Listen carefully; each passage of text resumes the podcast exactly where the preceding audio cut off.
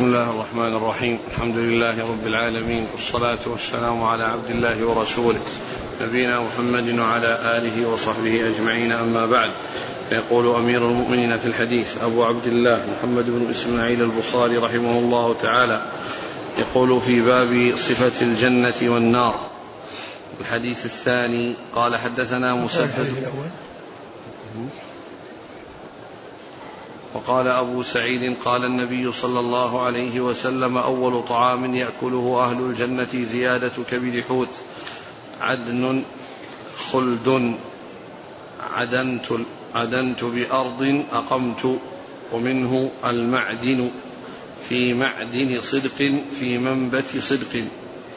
قال حدثنا عثمان بن الهيثم قال حدثنا عوف عن أبي رجاء عن عمران عن النبي صلى الله عليه وسلم أنه قال اطلعت في الجنة فرأيت أكثر أهلها الفقراء واطلعت في النار فرأيت أكثر أهلها النساء.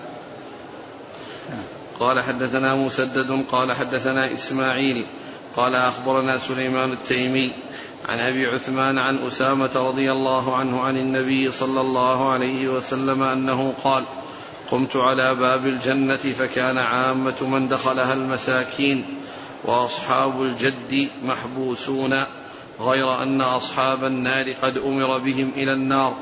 وقمت على باب النار فإذا عامة من دخلها النساء. بسم الله الرحمن الرحيم. الحمد لله رب العالمين. وصلى الله وسلم وبارك على عبده ورسوله نبينا محمد وعلى آله وأصحابه أجمعين. أما بعد يقول الإمام البخاري رحمه الله باب صفة الجنة والنار.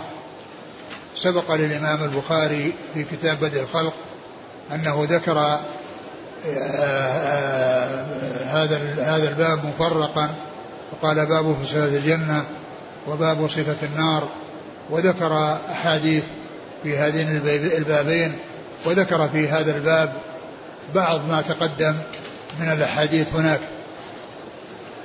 وهذان الحديثان الأولان حديث عمران بن حسين وحديث أسامة بن زيد رضي الله تعالى عنهما يعني يدل على بعض من يعني أهل الجنة الذين هم أكثر من من يدخلها وكذلك أهل النار وأكثر من يدخلها.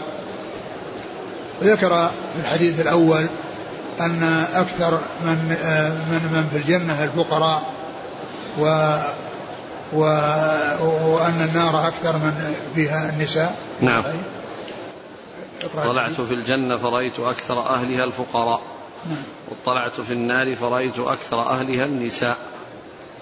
هذا الحديث يعني فيه بيان أن أكثر أهل الجنة الفقراء وأكثر أهل الجنة النساء وأهل النار النساء.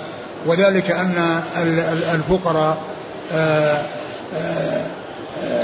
لم يكن عندهم المال الذي يطغيهم ويشغلهم وإنما وهم أيضا الفقراء أكثر أتباع الأنبياء. الفقراء هم أكثر أتباع الأنبياء لأن الذين هم عند أهل الجاه وأهل الغنى هؤلاء هم الذين قابلوا الأنبياء واستكبروا على الأنبياء وعارضوهم. وكذلك بالنسبة للنساء قال أكثر أهلها النساء وجاء في بعض الأحاديث أنهن من أسباب ذلك أنهن يكفرن العشير وأنهن آه يعني آه يجحدن المعروف والإحسان و وأنهن يعني يحرصن على الدنيا وزينتها والاستمتاع بها فكان من من أسباب ذلك أو كانت ذلك من أسباب دخولهن دخولهن النار. أعد الحديث. قمت على باب الجنة فكان عامة من دخلها المساكين وأصحاب الجد محبوسون. والحديث الثاني عن أسامة بن زيد وهذا قال المساكين والأول الفقراء وكل منهما يطلق على الآخر. الفقراء والمساكين لفظان يطلق بعضهما أحدهما على الآخر. وقد يكون بينهما فرق فيما إذا اجتمعا مثل اجتماعهما في أصحاب الزكاة إنما الصدقات للفقراء والمساكين فإن الفقراء أشد حاجة من المساكين. ولكن إذا أطلق الفقير دخل فيه المسكين وإذا دخل أطلق المسكين دخل فيه الفقير. وأصحاب الجد محبوسون. أصحاب الجد اللي هم أصحاب الغنى وأصحاب الثراء. محبوسون لأنهم يحاسبون على على على أموالهم وأولئك ليس عندهم شيء يحاسبون عليه. أولئك اللي هم الفقراء ليس عندهم شيء يحاسبون عليه.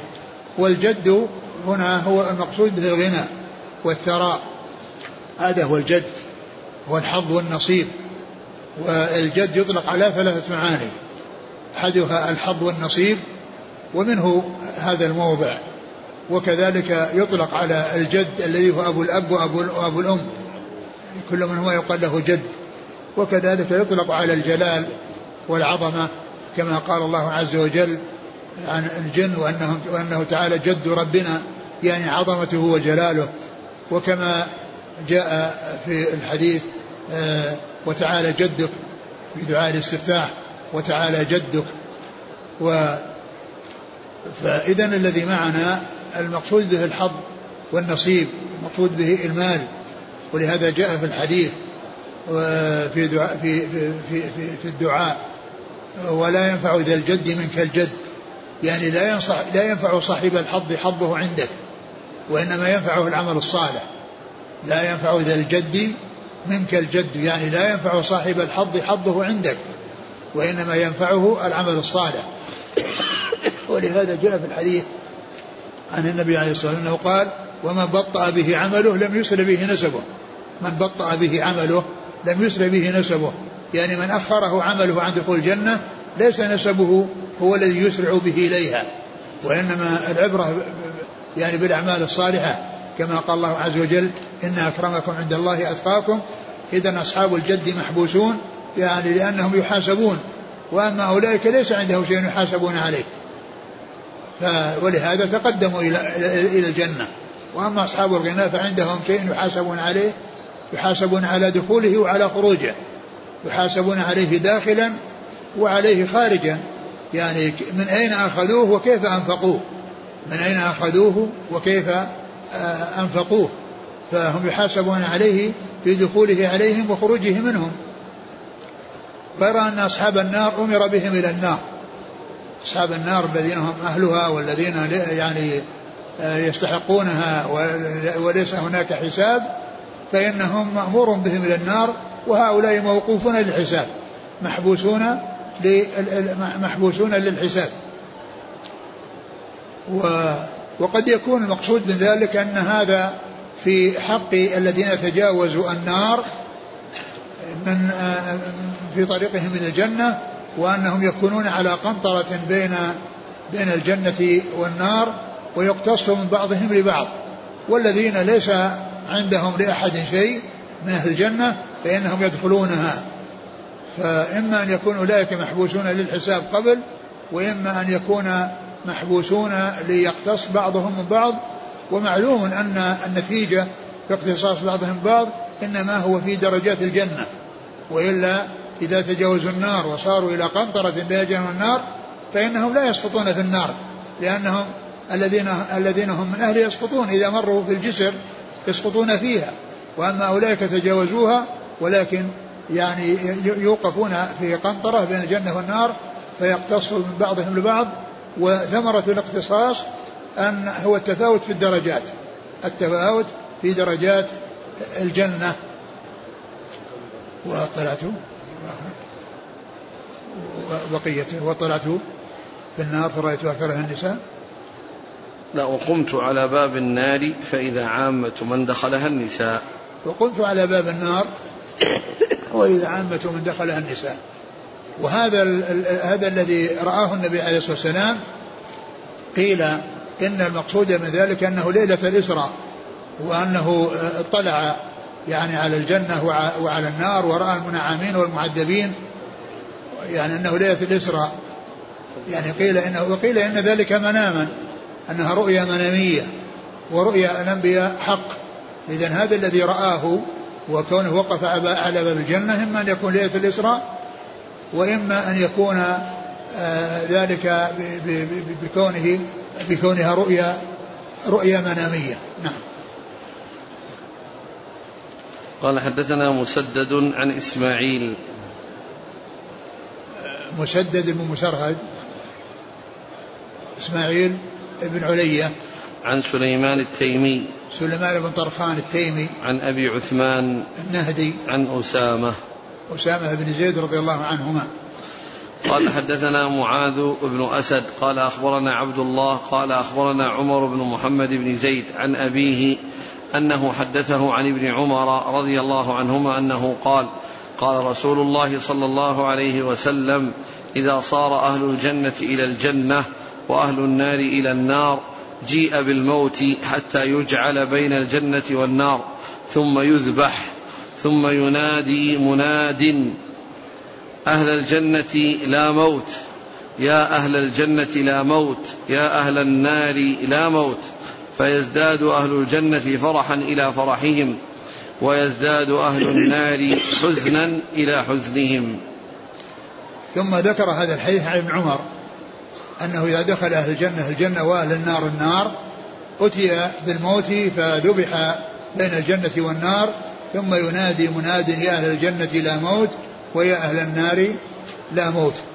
يعني أن الموت الذي آه، يعني يحصل للناس أنه انتهى ولم يكن له وجود بعد ذبحه فيعني يبقى أهل النار في النار إلى غير نهاية وهذا بالنسبة لأهل الكفار وأما من كان فيها من الموحدين فإنه لا بد أن يخرج منها ويدخل الجنة ولا يبقى في النار أبد الآباد. إلا الكفار الذين هم أهلها والذين لا سبيل لهم يخرج منها وأهل الجنة يبقى يعني يبقون في دار الخلود ويستمرون فيها إلى غير نهاية يستمرون فيها إلى غير نهاية. وجاء في بعضها أنها أنهم ينادون ف يعني فيشرئبون وأهل الجنة يخشون من الخروج يخشون أن يخرجوا منها. وأما أهل النار فهم يريدون أن يخرجوا منها يعني يعني هؤلاء خائفين وهؤلاء راجين.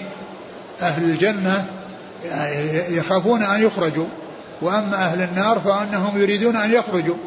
وقد قال الله عز وجل عن أهل الجنة وما هم منها بمخرجين. وما هم منها بمخرجين. يعني بأنهم لا يريدون الخروج وإنما الذي يخشونه أن يخرجوا. وأما كونهم هم يريدون الخروج لا يريدون كما قال الله عز وجل وما هم منها بمخرجين. وأما أولئك يريدون أن يخرجوا من النار وما هم بخارجين منها لأنهم يريدون الخروج ولا يحصل لهم. فأولئك يطمعون يخشون الخروج لأنهم لا يريدون الخروج وأولئك يريدون الخروج ولا يحصل لهم. وأما أولئك فالذين هم أهل الجنة فقد قال الله فيهم وما هم منها بمخرجين. نعم. قال حدثنا معاذ بن أسد نعم. عن عبد الله بن المبارك عن عمر بن محمد بن زيد نعم. عن أبيه نعم. عن ابن عمر. نعم. قال حدثنا معاذ بن أسد قال أخبرنا عبد الله قال أخبرنا مالك بن أنس عن زيد بن أسلم عن عطاء بن يسار عن أبي سعيد الخدري رضي الله عنه أنه قال قال رسول الله صلى الله عليه وسلم إن الله يقول لأهل الجنة يا أهل الجنة يقولون لبيك ربنا وسعديك فيقول هل رضيتم؟ فيقولون وما لنا لا نرضى وقد أعطيتنا ما لم تعط أحدا من خلقك فيقول أنا أعطيكم أفضل من ذلك قالوا يا رب وأي شيء أفضل من ذلك؟ فيقول أحل عليكم رضواني. فلا أسخط عليكم بعده أبدا. ثم ذكر حديث أبي سعيد الخدري رضي الله عنه وأن الله عز وجل ينادي أهل الجنة فيقول فيقول لهم يا أهل الجنة فيقولون لبيك ربنا وسعديك. فيقول نعم. هل رضيتم؟ فيقول نعم فيقول هل رضيتم؟ قالوا وما لنا لا نرضى وقد آه، آه، أنزلتنا الجنة ويعني حصل لنا فيها من النعيم يعني ما حصل. فقال آه، إنه يعني هناك شيء أكمل من هذا وفوق هذا وهو أن يحل عليهم رضوانه فلا يسخط عليهم أبدا بأن يكون يحصل لهم رضوان الله الذي لا سخط بعده. وهذا هو الذي يحقق لهم البقاء والاستمرار. وقد جاء في بعض الأحاديث أنه يعني يكشف الحجاب وأنه يريهم وجهه فأكمل نعيم أهل الجنة هو رؤية الله سبحانه وتعالى. وقد قال الله عز وجل للذين أحسنوا الحسنى والزيادة فالحسنى هي الجنة والزيادة النظر إلى وجه الله كما جاء ذلك في الحديث الصحيح عن رسول الله صلوات الله وسلامه وبركاته عليه. نعم. قال حدثنا معاذ بن أسد عن عبد الله عن مالك بن أنس عن زيد بن أسلم عن عطاء بن يسار عن أبي سعيد الخدري. قال حدثني عبد الله بن محمد قال حدثنا معاوية بن عمرو قال حدثنا أبو إسحاق عن حميد قال سمعت انسا رضي الله عنه يقول أصيب حادثة يوم بدر وهو غلام فجاءت أمه إلى النبي صلى الله عليه وسلم فقالت يا رسول الله قد عرفت منزلة حارثه مني فإن يك في الجنة أصبر وأحتسب وإن تكن الأخرى ترى ما أصنع. فقال ويحك أو هبلت أو جنة واحدة هي إنما جنان كثيرة وإنه لفي جنة الفردوس.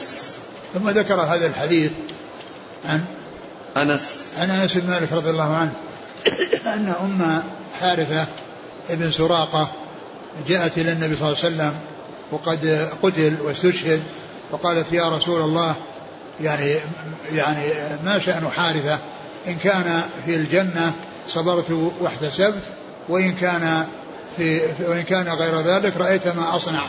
فقال عليه الصلاة والسلام أو هبلتي؟ أي حصل لك يعني هبل وقبال. آآ آه، آآ آه، إن إنها إنها جنان يعني إنه إنها جنان وإنه وإن وإنه أصاب الفردوس. يعني والفردوس هو أعلى الجنة. كما جاء في الحديث أنه فوقه عرش الرحمن وهو أعلى الجنة وفوقه عرش الرحمن يعني أنه في أعلى الجنان. و وهذا فيه يعني فيه شهادة له بالجنة وأنه من أهل الجنة لأن الرسول عليه الصلاة والسلام أخبر بأنه في الجنة وأنه في الفردوس بل في أعلى في أعلى الجنة. نعم. قال حدثني عبد الله بن محمد المسندي. عن معاوية بن عمرو نعم. عن أبي إسحاق وهو عمرو بن عبد الله الهمداني السبيعي. عن حميد عن أنس. حميد بن أبي حميد الطويل. نعم. قال حدثنا معاذ بن أسد قال أخبرنا الفضل بن موسى قال أخبرنا الفضيل عن أبي حازم عن أبي هريرة رضي الله عنه عن النبي صلى الله عليه وسلم أنه قال ما بين منكبي الكافر مسيرة ثلاثة أيام للراكب المسرع. وقال إسحاق بن إبراهيم أخبرنا المغيرة بن سلمة قال حدثنا وهيب عن أبي حازم عن سهل بن سعد رضي الله عنه عن رسول الله صلى الله عليه وسلم أنه قال إن في الجنة لشجرة يسير الراكب في ظلها مئة عام لا يقطعها. ثم ذكر هذا الحديث الأول عن أبي هريرة. عن أبي هريرة رضي الله عنه أن النبي عليه الصلاة والسلام قال إن ما بين, إن ما بين منكبي الكافر يعني مسيرة ثلاثة أيام للراكب المسرع. لا ثلاثة للراكب نعم للراكب المسرع. للراكب المسرع مسيرة ثلاثة أيام يعني ما بين منكبيه.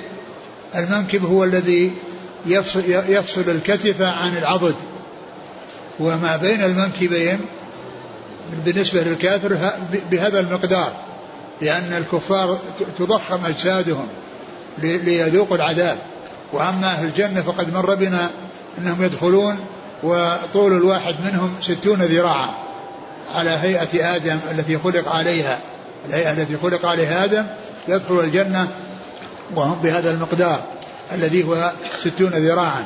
وأما الكافر فإنه يضخم جسده حتى يكون شيئا كبيرا. وقد جاء في هذا الحديث بيان أن ما بين منكبيه وهي المسافة التي بين نهاية المفصل الذي بين الكتف اليمنى وعضدها إلى آه، كتف آه، المفصل الذي بين كتف اليد اليسرى وعضدها. هذا يعني يعني مسيرة ثلاثة أيام للراكب المسرع. وجاء في حديث آخر صحيح أن ما بين منكب الكافر كما بين مكة وقديد وهما متفقان لأن لأن مكة وقديد ثلاث مراحل ثلاث مراحل يعني ثلاثة أيام. فيعني ما جاء في ذلك الحديث مطابق لما جاء في هذا الحديث من, من, من ناحية المسافة وأن هذا قال فيه مسيرة ثلاثة أيام للراكب مسرع وهناك قال يعني مثل ما بين مكة وقديد وقد جاء في الأحاديث أنها تضخم وأن ضرس الكافر يكون مثل جبل أحد وأن ضرسه ضرس من أضراسه يكون مثل جبل أحد. نعم.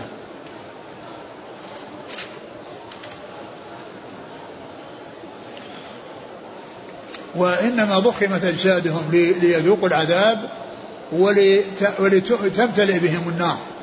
ولتمتلئ بهم النار. نعم. قال حدثنا معاذ بن أسد عن الفضل بن موسى السيناني. عن فضيل بن غزوان. عن أبي حازم وهو سلمان الأشجعي عن أبي هريرة. نعم.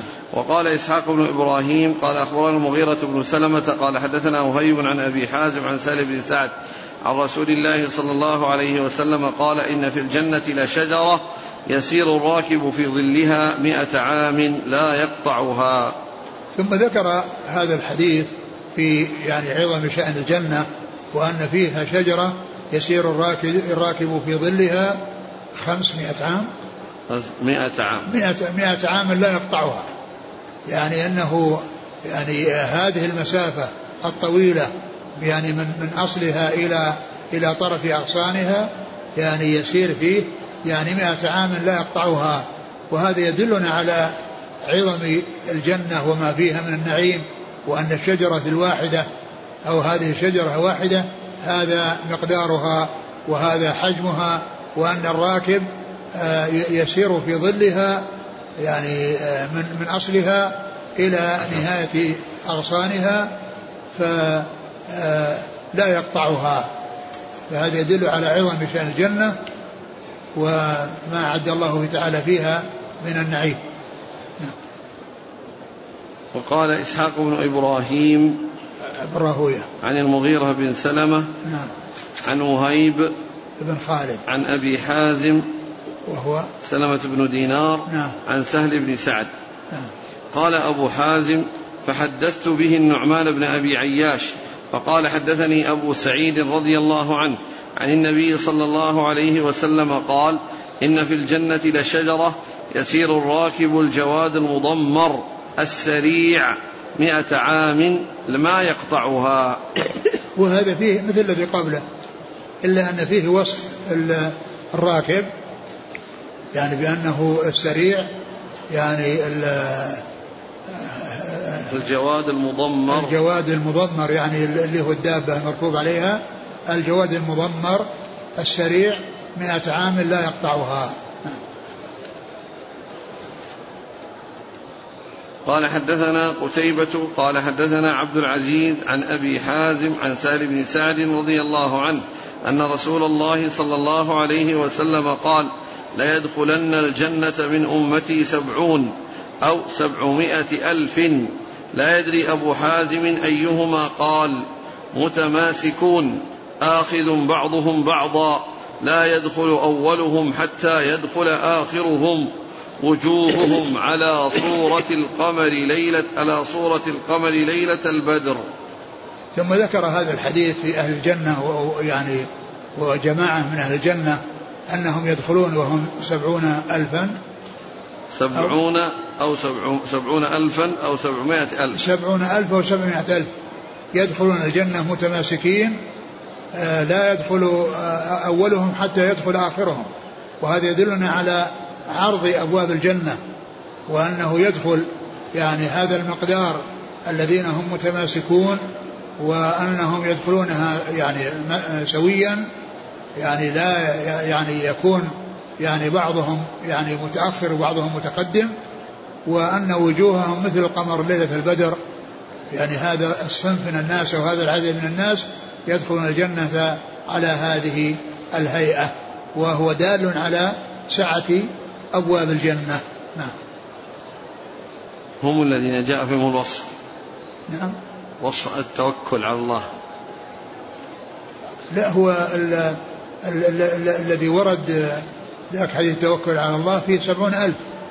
يعني فيه سبعون ألف يدخلون الجنة بغير حساب ولا عذاب. فلا أدري هل هؤلاء هم هم أو غيرهم. ولكنه يعني ذكر هنا كيفية دخولهم وأن وجوههم مثل القمر ليلة, ليلة, ليلة البدر. وأما ذاك فهو ذكر سبعين من سبعين ألفا من أمته يدخلون الجنة بغير حساب ولا عذاب وذلك لتوكلهم على الله وعدم أخذهم بالأسباب التي آه، آه، التي هي الاسترقاء والاكتواء وكذلك سلامتهم من التطير وأنهم يتوكلون على الله عز وجل. قال حدثنا قتيبة عن عبد العزيز عن عن عن عبد عن أبي حازم. عبد بن أبي حازم. نعم عبد بن أبي حازم عن أبيه. عن أبي حازم عن سهل بن سعد. نعم وهو سلمه بن دينار. قال حدثنا عبد الله بن مسلمة قال حدثنا عبد العزيز عن أبيه عن سهل عن النبي صلى الله عليه وسلم أنه قال إن أهل الجنة ليتراءون الغرف في الجنة كما تتراءون الكوكب في السماء.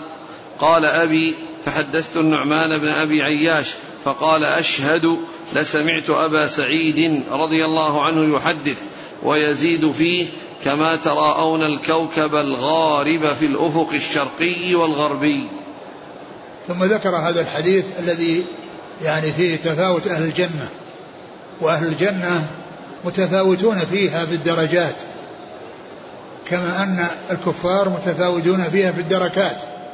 أهل الجنة بعضهم أعلى من بعض وأهل النار بعضهم أسفل من بعض. وقد جاء في القرآن إن المنافقين في الدرك أسفل من النار.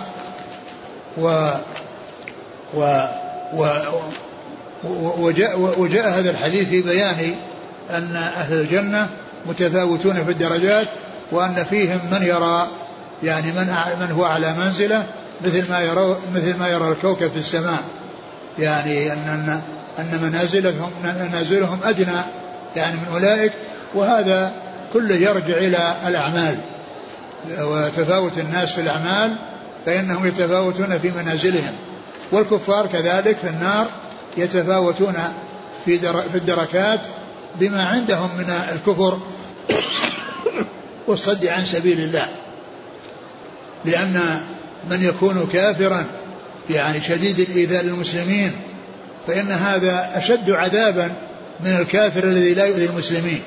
لأن هذا عنده عنده الكفر وزيادة الصد. ولهذا قال الله عز وجل الذين كفروا وصدوا عن سبيل الله زدناهم عذابا فوق العذاب. يعني عذابا لكفرهم وعذابا لصدهم.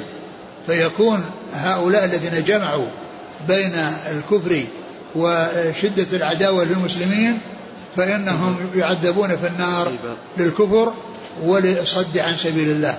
أما من كان كافرا ولا يؤذي المسلمين ولا يحصل منه ضرر لأحد المسلمين فإن هذا يكون عذابه أقل من عذاب ذلك الذي يصد عن سبيل الله. وكذلك أهل الجنة يتفاوتون في الدرجات على ما عندهم من الأعمال وما عندهم من, من, من, من, من الأشياء التي يتقربون بها إلى الله عز وجل فيتفاوتون فيتراءون. يعني أهل الدرجة الدرجات التي أدنى يعني من فوقهم مثل ما يرى الكوكب يعني في السماء. يعني في مسافة بعيدة يعني في رأي العين. نعم. قال حدثنا عبد الله بن مسلمة. عبد الله بن مسلمة القعنبي. عن عبد العزيز عن أبيه عن سهل. نعم.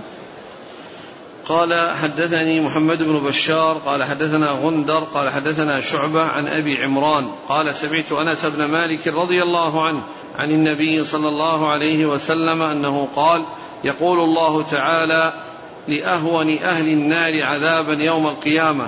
لو أن لك ما في الأرض من شيء أكنت تفتدي به. فيقول نعم.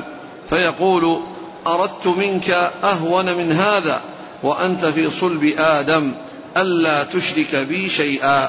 فأبيت إلا أن تشرك بي. ثم ذكر هذا الحديث عن أنس. عن أنس رضي الله عنه أن أهون يقول يقول الله تعالى لأهون أهل النار يقول الله عز وجل لأهون أهل النار عذابا. يعني كما كما يعني كما هو معلوم وكما مر أهل النار متفاوتون في النار يعني في الدركات. ففيهم من يكون أشد ومنهم من يكون بين ذلك ومنهم من يكون أهون. وأشد الناس في النار عذاب المنافقون الذين قال الله عز وجل فيهم إن, إن المنافقين في الدرك الأسفل من النار. وأهون ويقول الله عز وجل لأهون أهل النار عذابا آه، لو أن لك ما في الأرض جميعا أكنت مفتديا به؟ فيقول نعم قال قد طلبت منك ما هو أهون. نعم. ما هو أهون من ذلك؟ آه وأنت في صلب آدم ألا تشرك بي شيئا؟ فأبيت إلا أن تشرك بي يعني معناه أنه يعذب بالنار لشركه. والله عز وجل قال أردت منك ما هو أهون من ذلك. يعني وهذه الإرادة شرعية وليست كونية. لأن الله لو أراد يعني شيئا فإن كونا وقدرا فإنه لا بد وأن يوجد. لأنه ما شاء الله كان وما لم يشاء لم يكن. ولكن التي تتخلف هي الإرادة الشرعية. لأن الله عز وجل يريد من عباده أن يعبدوه ومن الناس من تجتمع عنده الإرادة الكونية والقدرية والشرعية فيحصل الأجر والثواب. ومنهم من تتخلف يعني فيه الإرادة الكونية وإن وجدت الإرادة الشرعية. فإذا قوله أردت منك ما هو أهون المراد به إرادة دينية شرعية وهو أن يؤمن بالله. ولو أراد الله منه أن لا يشرك لما أشرك. لأنه ما شاء الله كان وما لم يشاء لم يكن. كل شيء لا بد شاءه الله قضاء وقدرا لا بد أن يوجد. وكل شيء لم يشاءه الله عز وجل لا, لا يمكن أن يوجد. وعقيدة المسلمين مبنية على هاتين الكلمتين. ما شاء الله كان وما لم يشأ لم يكن. فكل شيء وجد علم بأنه مقدر. وما ولو لم يكن مقدرا لما وجد. لكنه قدر وجوده فوجد. والشيء الذي لم يقدر وجوده لا يوجد. كما جاء في الحديث وما ما أخطأك لم يكن يصيبك وما أصابك لم يكن يخطئ لأن هذا كله يعني يرجع إلى قضاء الله وقدره. نعم. قال حدثني محمد بن بشار الملقب بن دار. عن غندر محمد بن جعفر. عن شعبة. نعم. عن أبي عمران. نعم. عن أنس بن مالك. قال حدثنا أبو النعمان قال حدثنا حماد عن عمرو عن جابر رضي الله عنه أن النبي صلى الله عليه وسلم قال يخرج من النار بالشفاعة كأنهم الثعارير. قلت ما الثعارير؟ قال الضغابيس. وكان قد سقط فمه. فقلت لعمرو بن دينار أبا محمد سمعت جابر بن عبد الله يقول سمعت النبي صلى الله عليه وسلم يقول يخرج بالشفاعة من النار. قال نعم. ثم ذكر هذا الحديث الذي فيه يعني خروج أناس من النار بالشفاعة وأنهم يعني يخرجون كأنهم الثعارير وقيل إنها يعني نوع من النبات قيل انه مثل القثة و آه، والرواية واللفظ الآخر قال الضغابيس. الضغابيس. وهي أيضا كذلك نوع من نوع من النبات. قال إيش؟ قال عمرو يخرج من النبي كان قلت ما الثعالير قال الضغابيس. وكان قد سقط فمه. فقلت يعني سقط فمه يعني سقطت أسنانه فلا تأتي تخرج الحروف يعني من مخارجها وتكون يعني حرف يكون مكان حرف. يعني والفعال ضغابيش أصلها الشع... لا أصلها قيل الشعارير فكان يقول الثعارير يعني يبدل الشين ثاء وكذلك يعني السين يعني في الذي سقطت أسنانه ينطق بها ثاء ولا ينطق بها سين. نعم.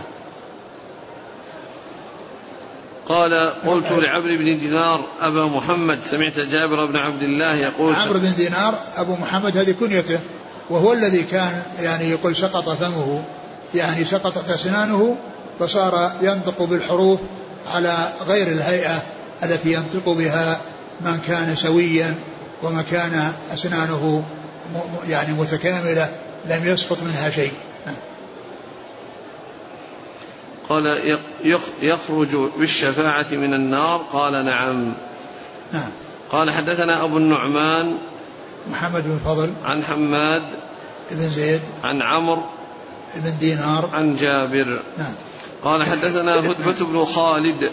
قال حدثنا همام عن قتادة. قال حدثنا أنس بن مالك عن النبي صلى الله عليه وسلم أنه قال يخرج قوم من النار بعدما مسهم منها سفع فيدخلون الجنة فيسميهم أهل الجنة الجهنميين.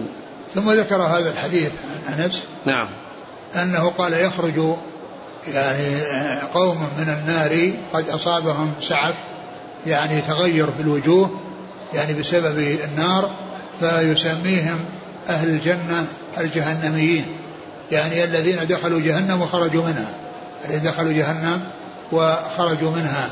قال يخرج. يخرج قوم من النار بعدما مسهم منها سفع. نعم. فيدخلون الجنة فيسميهم أهل الجنة الجهنميين. نعم. قال حدثنا هدبة بن خالد. هدبة بن خالد هو يعني يعني يقال له هداب. ويعني والبخاري يذكره باسمه. وأما مسلم فيذكره كثيرا بلقبه وهو هداب. و وهذا وهذا من من الأشياء التي يكون فيها اللقب مأخوذ من الاسم.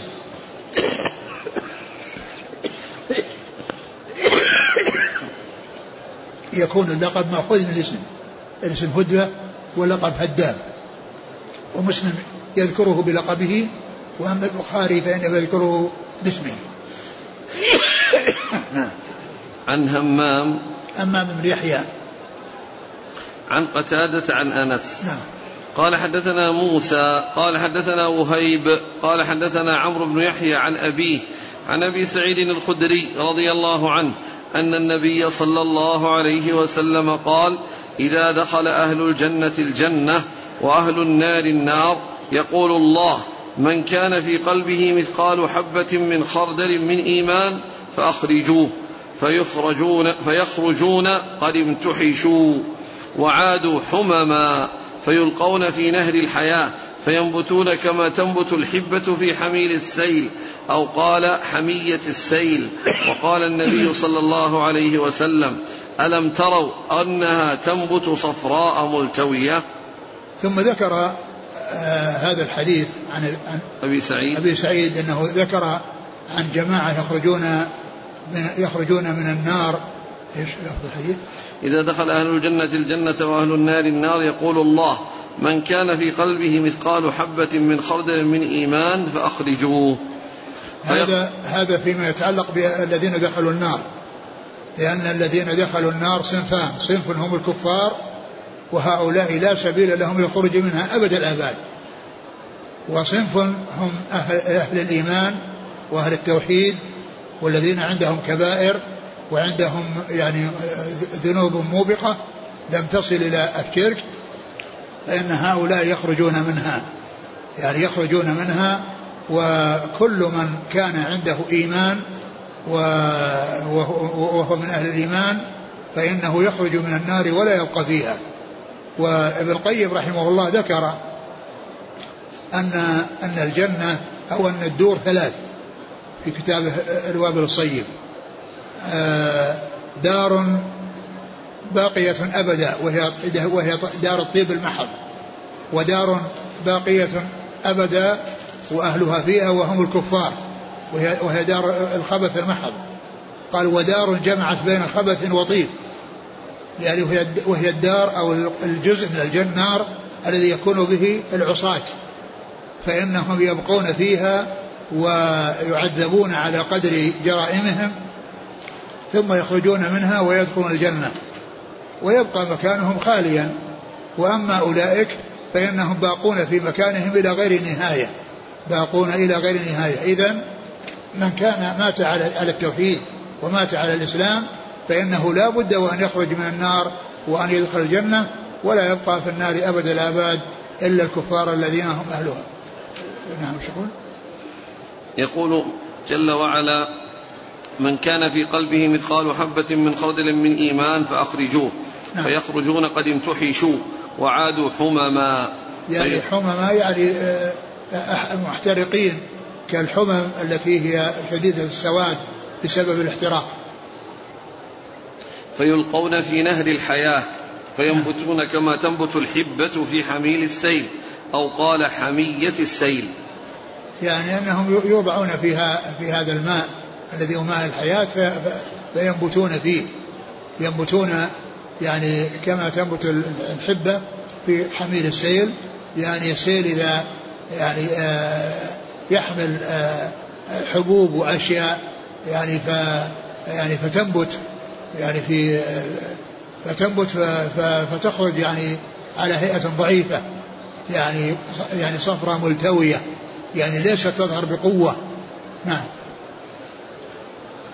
وقال صلى الله عليه وسلم ألم تروا أنها تنبت صفراء ملتوية؟ نعم. قال حدثنا موسى بن إسماعيل. عن وهيب. بن خالد. عن عمرو بن يحيى. نعم. بن عمارة المازني. عن أبيه عن أبي سعيد. نعم. قال حدثني محمد بن بشار. قال حدثنا غندر. قال حدثنا شعبة. قال سمعت أبا إسحاق. قال سمعت النعمان رضي الله عنه. قال سمعت النبي صلى الله عليه وسلم يقول إن أهون أهل النار عذابا يوم القيامة لرجل توضع في أخمص قدميه جمرة يغلي منها دماغه. ثم ذكر هذا الحديث عن النعمان بن بشير رضي الله عنهما.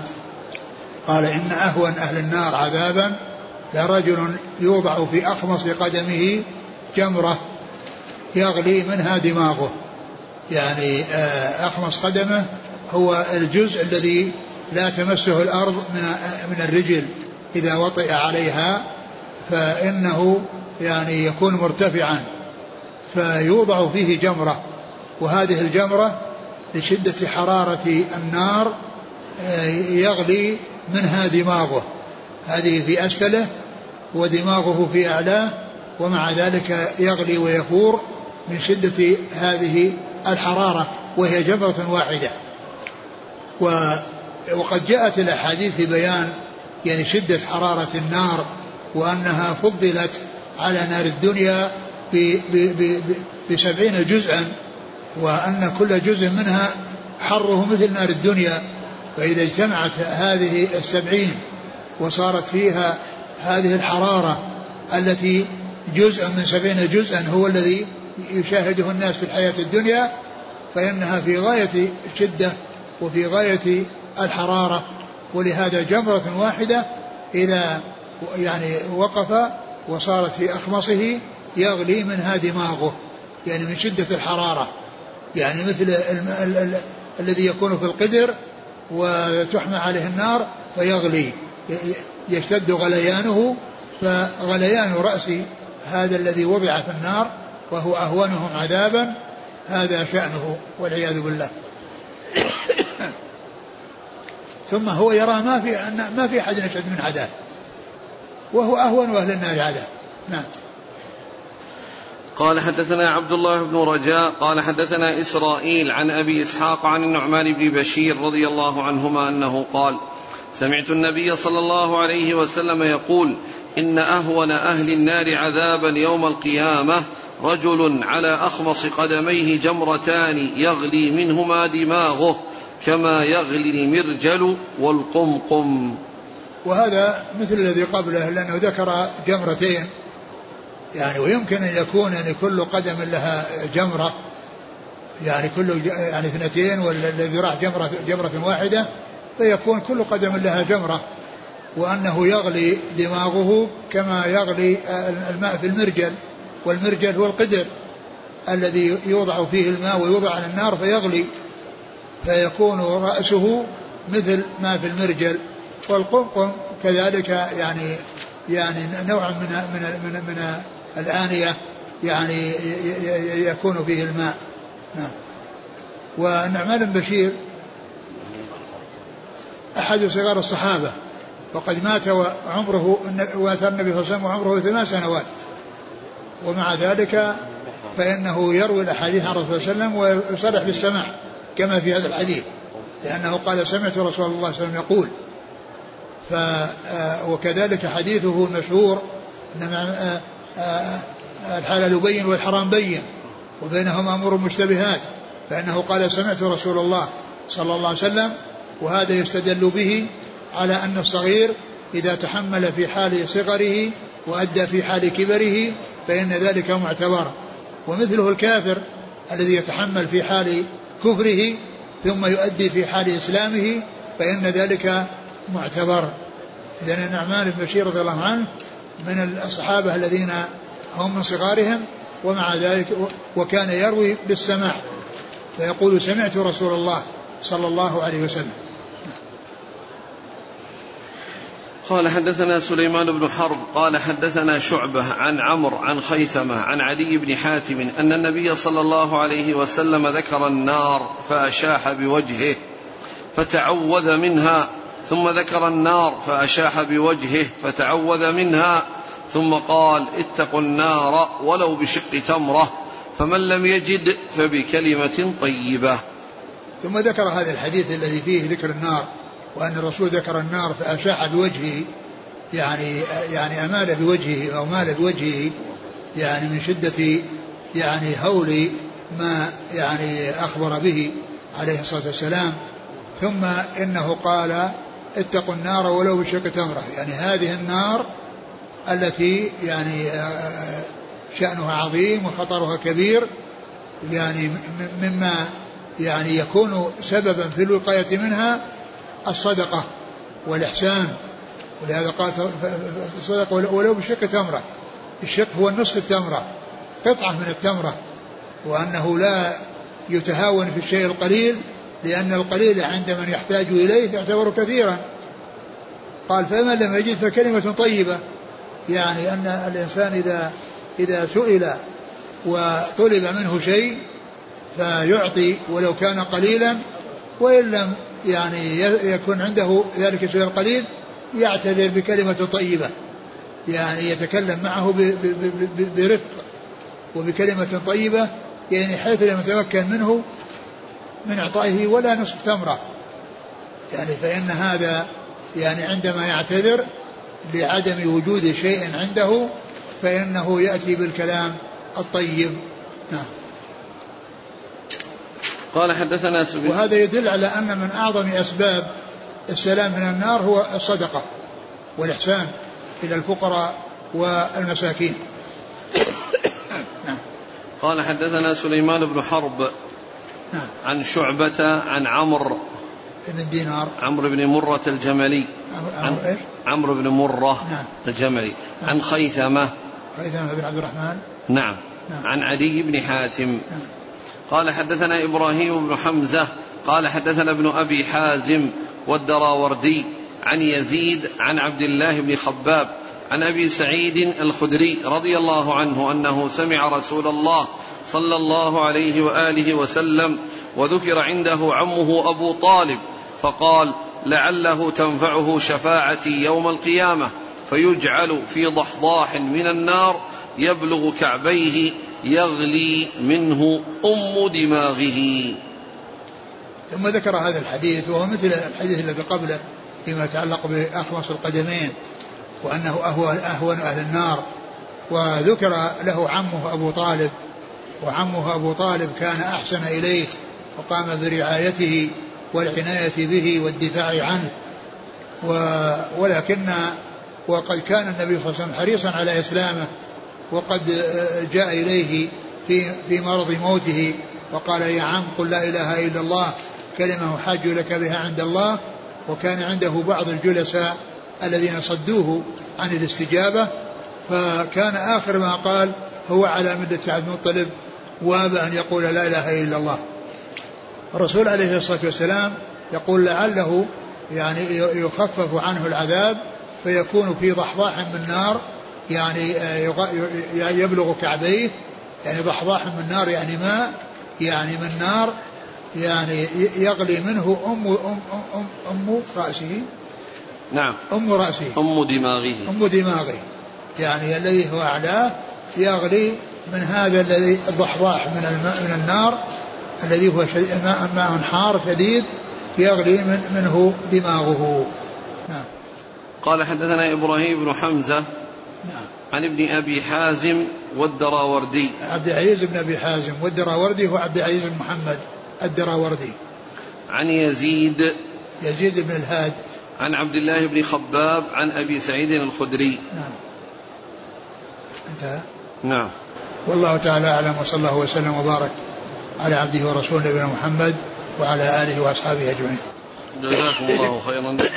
وبارك الله فيكم والهمكم الله الصواب ووفقكم للحق. شفاكم الله وعافاكم ونفعنا الله ما سمعنا وغفر الله لنا ولكم والمسلمين أجمعين. آمين. المجلد؟ يقول الأخوة باقي حديث واحد في هذا المجلد. نعم. باقي حديث واحد في هذا المجلد. اللي معهم فتح الباري. بقي حديث واحد في نعم. هذا المجلد. وهو في باب إيش؟ الأيمان والنذور. ها؟ الأيمان والنذور. نعم. قال رحمه الله تعالى في باب قول الله تعالى لا يؤاخذكم الله باللغو في أيمانكم ولكن يؤاخذكم بما عقدتم الأيمان فكفارته إطعام عشرة مساكين من أوسط ما تطعمون أهليكم أو كسوتهم أو تحرير رقبة فمن لم يجد فصيام ثلاثة أيام ذلك كفارة أيمانكم إذا حلفتم واحفظوا أيمانكم. كذلك يبين الله لكم آياته لعلكم تشكرون. وذكر أحاديث آخرها. قال حدثني إسحاق يعني ابن إبراهيم قال حدثنا يحيى بن صالح قال حدثنا معاوية عن يحيى عن عكرمة عن أبي هريرة رضي الله عنه أنه قال قال رسول الله صلى الله عليه وآله وسلم من استلج في أهله بيمين فهو أعظم إثما ليبر يعني الكفارة. الذي آه، آه، آه، الذي يعني هذا الحديث الذي هو آخر المجلد يمكن يأتي بالمجلد الثاني ولا يحتاج إلى الاتيان بهذا المجلد من أجل من أجل هذا الحديث. نعم. غدا في درس ولا؟ لا ما في درس. يقول هل يوجد حديث أن من صلى أو أدرك أربعين تكبير, تكبير أربعين صلاة وأدرك تكبيرة الإحرام في مسجد النبي أو المسجد الحرام له براءتان؟ هو ورد حديث لكن ليس خاصا في المسجد الحرام والمسجد النبوي. يعني ورد في هذا. أما الحديث الذي فيه يعني آه، أربعين صلاة في مسجد الرسول صلى الله عليه وسلم فهذا غير صحيح وغير ثابت.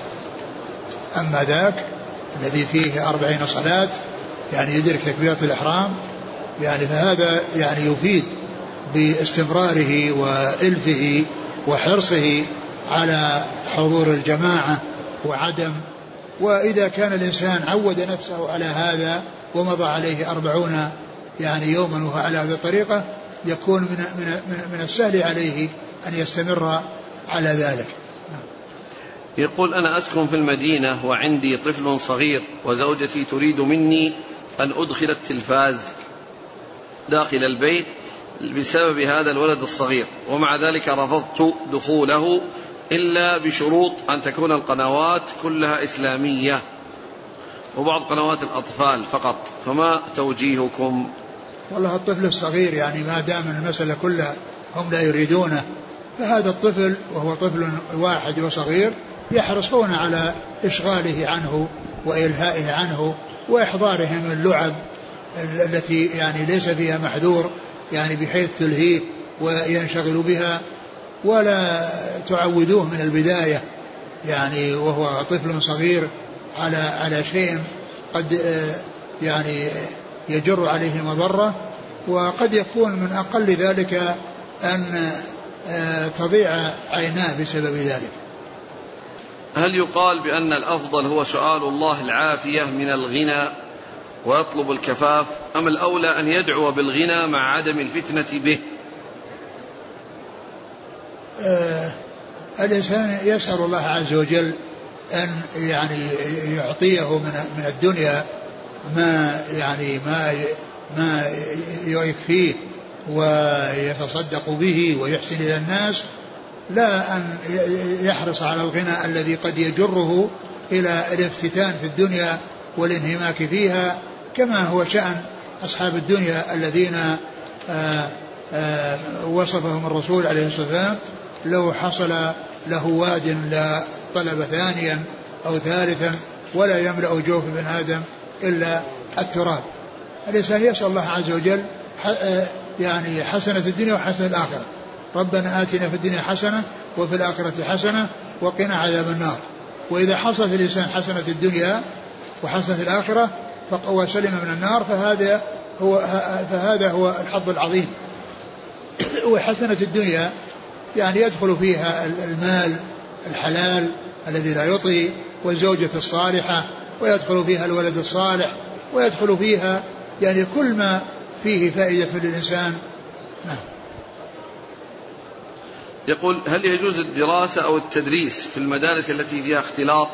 وهل يفرق بين الصغار والكبار قبل لا البلوغ؟ لا يجوز الاختلاط في المدارس بين البنين والبنات. لا يجوز الاختلاط بين البنين والبنات. وإذا يعني اضطر فإذا كانوا قبل قبل سن التمييز وكانوا صغارا أطفالا فالأمر في ذلك سهل. لكن لو أمكن أن يوجد يعني شيء يخص البنين على حدة والبنات على حدة فهذا هو الأولى. وإن اضطر إلى أن يجعل يعني آه يعني البنين والبنات وهم يعني في سن صغير قبل التمييز خمس سنوات أربع سنوات فهذا نرجو أن لا بأس به.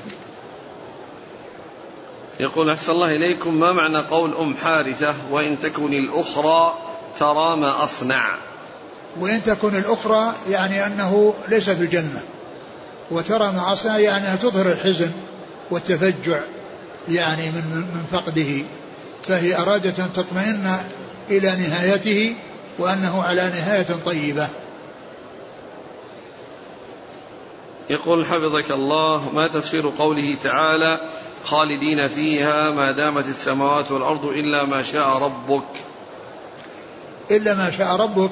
هذا جاء يعني التفسير بأن لأنه بالنسبة لأهل الجنة الذين آه الذين تأخر دخولهم يعني وكانوا في النار فإنهم خالدين في الجنة إذا دخلوها. إلا ما شاء ربك يعني ما كان قبل يعني ما كان قبل دخولهم الجنة. ما كان قبل دخولهم الجنة نعم. يقول آه، هناك عندنا في البلد أناس يتبعون الطريقة التجانية. يعني هذه يعني المسألة يعني ذكر الشوكاني رحمه الله في تفسير أظن تفسير سورة المائدة يعني كلاما للزمخشري يعني فيه الزمخشري له كلام سيء يعني حول يعني هذا الموضوع أظنه في سورة المائدة الآية التي تتعلق بهذا أو بسورة أو بسورة الأنعام و ونال من أحد كبار الصحابة رضي الله تعالى عنهم بسبب يعني حديث أو شيء يتعلق بهذا والشوكاني قسى عليه في الكلام وبين يعني آه، سوء رأيه وسوء مذهبه وهو كلام يعني جيد يعني آه، والزمخشري من المعتزلة هو معتزلي وكان عنده فصاحة وبلاغة وكان يعني يأتي بالكلام الذي يخفي فيه اعتزاله. ولهذا جاء عن بعض العلماء أنه قال استخرجت اعتزالياته في المناقيش. استخرجتها بالمناقيش يعني أنها خفية دقيقة. ما كل يهتدي إليها. ومن من أمثلة ذلك أنه قال فمن زحزح فمن زحزح عن النار وأدخل الجنة فقد فاز. قال وأي فوز أعظم من دخول الجنات؟ يعني هذا فيه نفي الرؤية. يعني هي أكمل أكمل نعيم هي رؤية, رؤية الله عز وجل وهو ينفي الرؤية. فقال وأي فوز أعظم من دخول الجنات؟ يعني ما في شيء أكثر من هذا. وفيه شيء أعلى من هذا وهو رؤية الله سبحانه وتعالى. نعم. يقول عندنا أناس يتعبدون بالطريقة التجانية. فما هي الطريقة فما حكم هذه الطريقة؟ هل هي طريقة صحيحة؟ هي ليست صحيحة. وأما تفاصيلها فيمكن الرجوع إلى الذين الكتب التي كتبت عن عن التجانية. ولا شك أنها هي من الطرق التي يعني يعني خارجة عن الحق والهدى ومنحرفة عن عن الصواب لكن تفصيلها وبيان يعني حقيقتها وما فيها يمكن أن يرجع إلى الكتب التي ألفت في في تلك الطريقة أو تبين فساد تلك الطريقة. يقول آه، رجل يريد أن يحج متمتعا وليس عنده هدي. فهل يجوز له أن يصوم أيام البيض من ذي القعدة وينويها ثلاث أيام في الحج؟ آخر يقول رجل حج تمتع وليس معه ثمن الهدي فصام ثلاث أيام في أول ذي الحجة الأول والثاني والثالث من ذي الحجة. هل هذا صحيح؟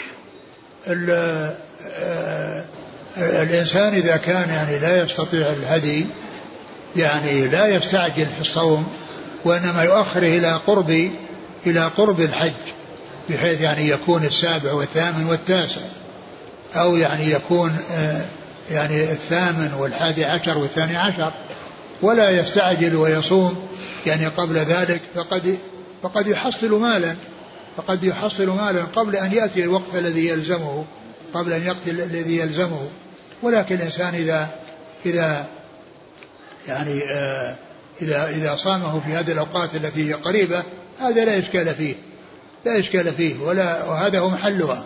ولكن إذا فعل ذلك في وقت مبكر هذا ليس ليس بواضح أن ذلك يكفيه ويجزيه.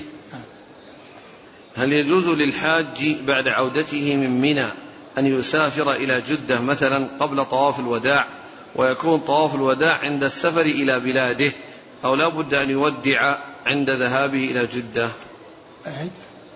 هل يجوز للحاج بعد عودته من منى أن يسافر إلى جدة مثلا قبل طواف الوداع ويكون طواف الوداع عند السفر إلى بلاده.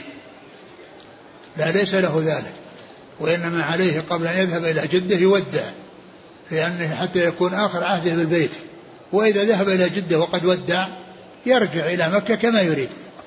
يعني ولا يعني يأتي يعني بدون إحرام كأهل جدة. الذين يدخلون مكة ويخرجون ويعني ولا يلزمهم إحرام ولا يدخلون محرمين. فالحاصل أن من انتهى من الحج وانتهى من منى فلا يخرج من مكة إلا وقد ودع سواء بلده أو غير بلده. هل يجوز وضع الإسمنت على القبر للضرورة إذا خشي من النبش والخشية متحقق متحققة؟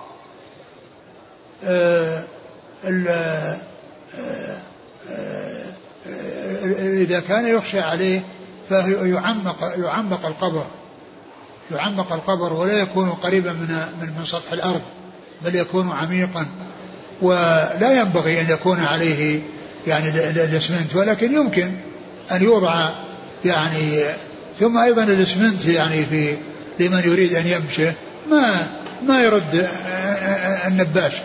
أقول ما يرد يعني من يريد أن ينبش ولكن كون قد تحصل بعض السباع أو بعض الحيوانات فإن يعني آه، إذا عمق القبر وصار بعيدا عن تناولها فإنه يحصل السلامة من ذلك والحاصل أنه لا يصلح أن يبنى لأن كل واحد يعني لو فتح هذا الباب لصار كل واحد يفعل هذا الفعل بهذه الحجة وتكون ذريعة إلى فعل أمر لا يسوق. يقول هل يجوز دفع كفارة اليمين بعمل سفرة في الحرم فيها تمر لعشرة أشخاص؟ الذي ينبغي ما ينبغي له يفعل هذا ولكنه يعطي الفقراء يعني مقدار الكفارة سواء جمعهم وغداهم وعشاهم أو أعطى كل واحد منهم آه، مقدار كيلو ونص. من الطعام يعني آه، الذي رز أو بر أو غير ذلك. يقول فضيلة الشيخ هل يخرج من النار من ترك العمل بالكلية مع قدرته على العمل؟ فهل تنطبق عليه أحاديث الشفاعة؟ لا. الإنسان الذي يدخل في الإسلام ويقول أنه مسلم ثم لا يصلي لله ركعة ولا يتقرب إلى الله بطاعة فهذا لا يفيده إلا إذا كان حصل منه ومات. في الحال ولم يتمكن من العمل. أما إنسان يقول أنه مسلم ثم لا يصلي لله ركعة ولا تمس جبهته الأرض ولا يحصل منه عمل صالح فهذا كيف يقال إنه يعني إنه من أهل التوحيد وأهل الإيمان؟ لأن الصلاة من تركها فقد كفر الصلاة نفسها من تركها فقد كفر. ثم أيضا الذي آه الذي يحصل له السلامة هو الذي لم يتمكن من العمل. أما إنسان عاش ولا يصلي ولا يحصل منه أي عمل صالح فهذا ليس له إلا النار. يقول لماذا يعلق البخاري بعض الأحاديث التي على شرطه بصيغة التمريض؟ لأنه قيل أنها يعني كما قال الحافظ بن حجر أحيانا يكون الحديث يعني أو الأثر روي بالمعنى يعني ليس باللفظ أو يكون فيه راو ليس على شرطه. أو يكون فيه يعني يعني راو على شرطه ويعني وإن كان في نفسه يحتج به. نعم. يقول أخت مسلمة في فرنسا وأبوها كافر مات وترك مبلغا من المال هل لها حق في الإرث؟ لا يرث المسلم الكافر ولا الكافر المسلم. يقول هل صلاة الإشراق إذا صلاها العبد تدخل في صلاة الضحى والله الإنسان عليه أنه يحرص على أن يأتي بالعبادات ولا يدخل بعضها ببعض. مثل الإنسان يصوم ست من شوال أو يصوم البيض فيعني يدخل بعضها في بعض يعني الذي ينبغي للإنسان يأتي بهذا على حدة وهذا على حدة. وكذلك صلاة الضحى مع صلاة الإشراق من جلس حتى طلعت الشمس فيصلي الركعتين ويصلي يأتي بركعة الضحى. ولا يعني آه، يختصر يعني بعضها بحيث يعني هذه تكفي عن هذه بل يأتي بالسنن كل واحدة على حدة. وهذا هو الذي ينبغي. بما يتعلق بثلاثة أيام من كل شهر هي مثل صيام الدهر. ومن صام رمضان وأتبعه ستة من شوال كان كصيام الدهر. وهذه على حدة كصيام الدهر وهذه على حدة كصيام الدهر. يقول ما حكم الحج البدل من أجل المال؟ ما ينبغي للإنسان أن يحج وقصده المال ولأن الحج أو من يحج عن غيره له حالتان يعني من حج ليأخذ ومن أخذ ليحج. فمن أخذ ليحج إنسان ما عنده مال ولكنه يحب أن يصل إلى مكة إذا تيسر له ذلك ويكون يعني ولو ولو كان الحج لغيره. هذا هو الذي يأخذ هذا هو الذي يأخذ ليحج لأن قصده حسن وعكسه من يحج ليأخذ يعني قصده الدنيا وهمه الدنيا فهذا يخشى عليه وأما ذاك فهو على خير. يقول جاء أخ لخطبة امرأة وقد رضيت به ورضي الأب لكن لما عقد العقد لم يؤخذ إذنها مرة أخرى. وقد تم العقد الآن. هي تسأل لابد من استئذانها وقت العقد؟ لا ليس الاستئذان. يعني إذا استؤذنت قبل العقد يكفي مو لازم عند العقد. المهم أن تكون أذنت سواء عند العقد أو قبله. هذا يقول أنا متخلف هنا ومكتب التعقيب يقول